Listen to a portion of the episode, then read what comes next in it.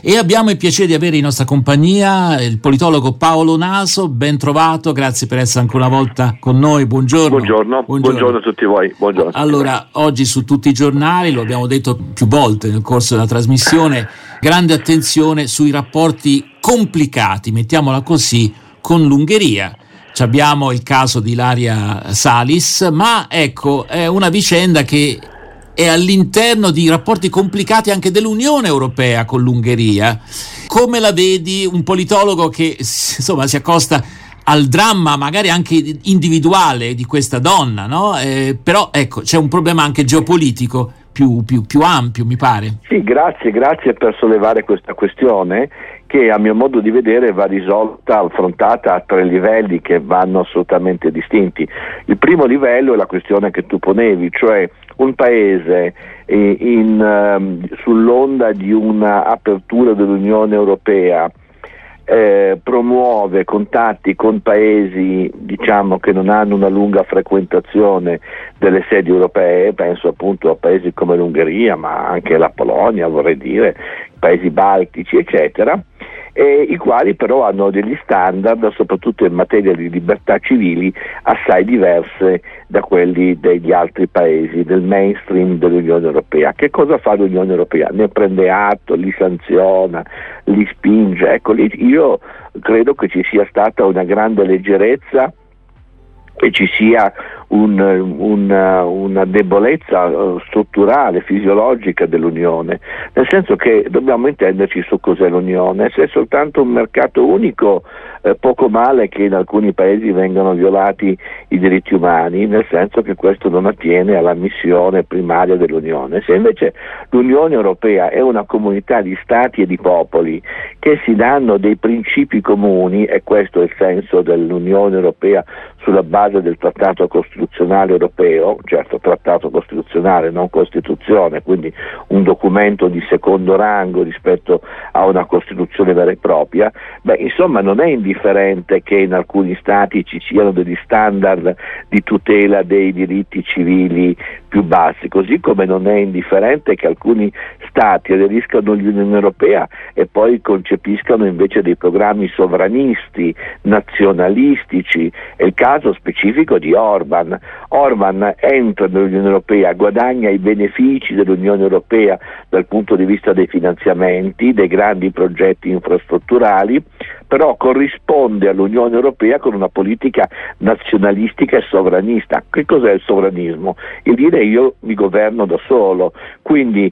sono comunitarista quando mi serve il fondo certo, strutturale, certo. sono sovranista quando invece ecco. devo tutelare gli interessi specifici. Allora, Paolo, Questo non è, non è legittimo, eh. Io ti vorrei porre un altro caso di cui si parla pochissimo, l'Estonia, dove c'è una minoranza russofona che sostanzialmente eh, dà il pretesto anche a, a, a Putin di vagheggiare una forma di sostegno delle minoranze perseguitate. Ora uno dice vabbè, eh, sono tutti pretesti, ma se invece ci fosse un problema di violazione dei diritti umani. Ecco, è esattamente il problema di cui stiamo discutendo, infatti, cioè del fatto infatti. che l'Unione Europea dovrebbe avere una politica di sanzioni sì. o di eh, intervento su questi paesi più coraggiosa di quella che ha e invece questo non accade, non accade per ragioni di opportunità. che però è, è, pericoloso, eh, è pericoloso. È molto pericoloso perché significa che così l'anima europeista rischia di essere soffocata. Noi dobbiamo capire se l'Unione Europea ha un'anima oppure non ce l'ha. Noi siamo europeisti, io sono europeista perché ho, ho fiducia che l'Europa possa esprimere un distillato di principi e di valori che riqualificano i diritti umani, mettono su una politica di pace e di cooperazione. Fuori da questo l'Europa è un grande mercato economico, francamente assai meno interessante, però questo è il più grande tradimento dell'ideale europeista per come è stato concepito dai grandi padri dell'Europa, a cominciare da Altiero Spinelli. Certo. No, Paolo, ecco ti volevo chiedere, eh, dentro ai nostri stati eh, ci sono delle forze politiche che invece vorrebbero come dire, sovvertire questa egemonia diciamo, socialista che ha portato avanti e, e penso appunto all'Ungheria ma penso anche a, a una parte dell'Italia penso allora a, la, la, la, l'egemonia socialista è andata da un pezzo nel senso che ormai l'Europa ha un asse centrale che è grosso modo riconducibile alle forze di centro moderate, quindi cioè ciò che furono le democrazie cristiane e quindi i partiti centristi moderati con qualche innesto liberale e qualche innesto di socialdemocrazia, ma insomma eh, non credo che l'Europa di oggi sia l'Europa di Olof Palme o neanche di Tony Blair quando peraltro il Regno Unito faceva parte dell'Unione Europea. Detto questo c'è un secondo livello dell'analisi e cioè il livello delle alleanze politiche. Allora l'imbarazzo nel caso di specie dell'Ungheria deriva dal fatto che il il governo italiano è organicamente alleato del governo ungherese, quindi il governo ungherese in questo momento sotto l'attenta vigilanza anche dell'Unione Europea fa una cosa discutibile, il governo italiano è in imbarazzo perché sono i suoi amici. E questo è un secondo livello, cioè quello del rapporto tra le istituzioni europee, cioè che noi chiamiamo l'Unione Europea, e la somma dell'azione degli Stati che fanno parte dell'Unione Europea, cioè il divario, il gap che esiste tra Bruxelles, per così dire, eh, Roma, Vienna, eh, Parigi, Berlino e così via. Questo è un altro problema. Quindi l'Unione è semplicemente la somma degli Stati e quindi risente degli umori e delle indicazioni degli Stati o è un corpo, una testa che ha una sua autonoma capacità di giudizio? Secondo livello dell'analisi. Terzo livello dell'analisi, il caso specifico della povera eh, signora che si è trovata coinvolta in un eh, in un'accusa dalla quale si proclama innocente e quel minimo di decenza garantista, quel minimo, minimo sindacale di decenza garantista che dovrebbe caratterizzare ogni intervento politico in Italia e in Europa dovrebbe dire si faccia un processo se ci sono le condizioni e si vede se è colpevole o no. Se invece si appura che il processo è pregiudiziale, cioè che ci sono in Ungheria delle condizioni che mettono questa presunta colpevole nella condizione di non potersi difendere adeguatamente o viene trattata al di sotto degli standard umani, l'Italia da sempre ha una tradizione, da sempre ha una tradizione di protezione dei suoi cittadini. È un dovere nazionale quello di difendere i propri cittadini all'estero. Quindi trovo veramente stupefacente che questo non sia accaduto fino ad ora e soprattutto che alcuni politici, come leggiamo sui giornali di oggi, addirittura addirittura eh, gettano ulteriore fango su questa cittadina italiana e si, e si esprimono con una libertà di giudizio che non ha riscontro nei fatti, come l'accusa che questa persona sia una pregiudicata in Italia laddove si è appurato che così non è.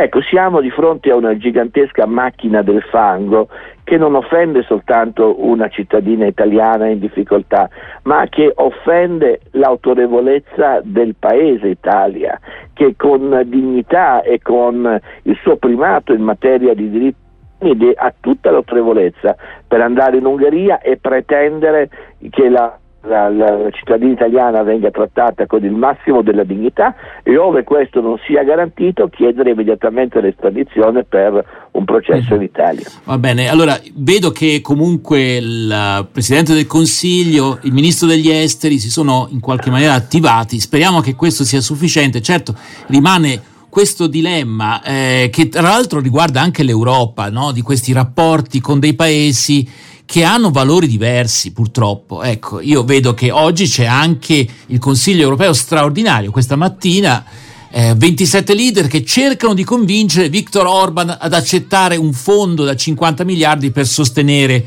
l'Ucraina. Il discorso di Paolo è molto corretto perché cioè, dire, io penso Nordio, i ministri, cioè dovrebbero intervenire su queste cose. Allora, ci ascoltiamo una canzone dal titolo Brighter Days, giorni migliori, speriamo Emily Sandé e quindi poi torniamo a parlare con eh, Paolo Naso, parliamo anche di un libro eh, dal titolo Chiese nere, lavoro nero, eh, e, insomma ne parliamo fra pochissimo qui su RWS. My love won't and I'll be counting seconds till we meet again. Yeah, there's gonna be brighter days,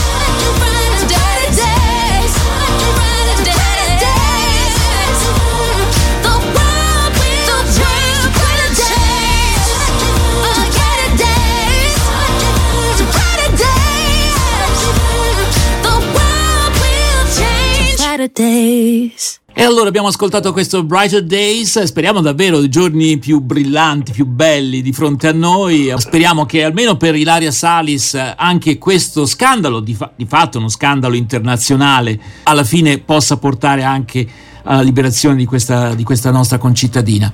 E ricordo che siamo in collegamento con Paolo Naso, politologo, che ha curato un libro dal titolo Chiese nere, lavoro nero c'è una recensione anche su Riforma, migranti, evangelici e dinamiche transnazionali a Castel Volturno. Ecco, il senso di questo volume, di questo saggio, ha più voci. È un saggio che parte da una ricerca avviata ormai dieci anni fa, dieci anni fa con i miei studenti del master eh, in religioni e mediazione interculturale avviato alla Sapienza, eh, facemmo una ricerca ehm, a Castelvolturno. Perché Castelvolturno? Perché scoprimmo che in, una, in un comune di circa eh, 15.000 abitanti eh, italiani più circa 25.000 immigranti massimamente, immigrati massimamente irregolari c'erano non meno di 25 chiese evangeliche, è un caso abbastanza clamoroso, eh, tutti abbiamo presente quei paesaggi americani del Midwest dove c'è la Church Street e si comincia a vedere chiesa battista, chiesa metodista, chiesa presbiteriana, chiesa adventista e così via. Ecco, a Castelvolturno abbiamo scoperto qualcosa del genere Abbiamo cominciato a fare una ricerca e abbiamo visto già dieci anni fa che si trattava di un tessuto molto interessante. Ci chiedevamo perché queste chiese, come funzionassero, quali erano i loro rapporti con il territorio circostante. Dopo dieci anni abbiamo voluto fare quello che spesso si fa nella ricerca sociale, cioè si torna sul luogo del delitto e si vede che cosa è cambiato e perché è cambiato.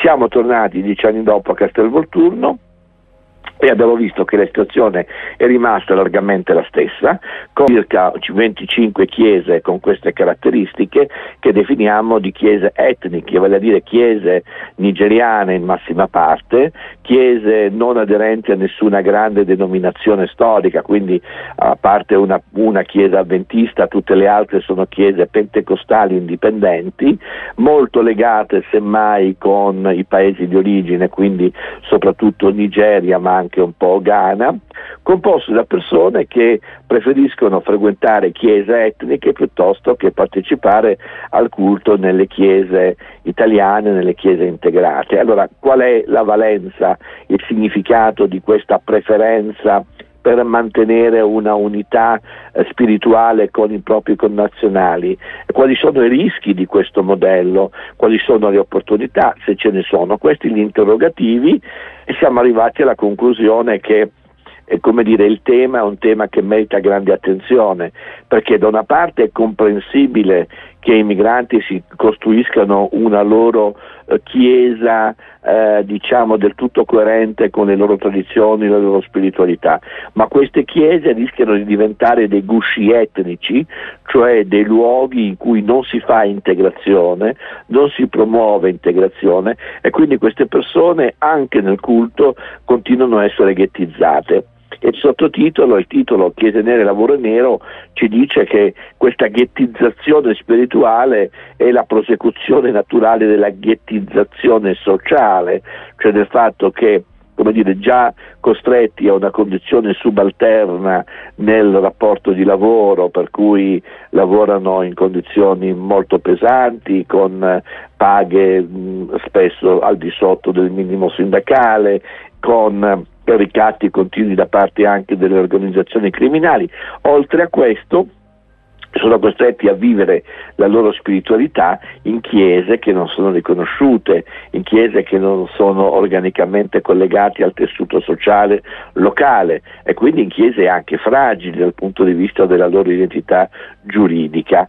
Ecco, questo è il senso mm. dell'analisi che ovviamente ha il caso di studio Castelvolturno, ma attraverso Castelvolturno noi certo. vogliamo parlare di un caso nazionale, Castelvolturno simbolo d'Italia, perché situazioni analoghe le abbiamo riscontrate in altre ricerche anche in luoghi assai diversi, allora, anche quindi, nel nord. Quindi ricordo chiese nere, lavoro nero, migranti evangelici e dinamiche transnazionali a Castelvolturno, a cura di Paolo Naso presentazione di Daniele Garrone, postfazione di Giovanni Cerchia. Forse un'ultima domanda, eh, ma ci sono delle responsabilità anche delle chiese più tradizionali? Ovviamente le mm, chiese tradizionali dovrebbero spendersi di più. Eh. Eh, noi presenteremo questo volume alla facoltà pentecostale il 5 aprile e questo già mi pare un buon segnale. Il 7 aprile torneremo a Castelvolturno con un gruppo di esponenti delle chiese evangeliche italiane, quindi mi pare che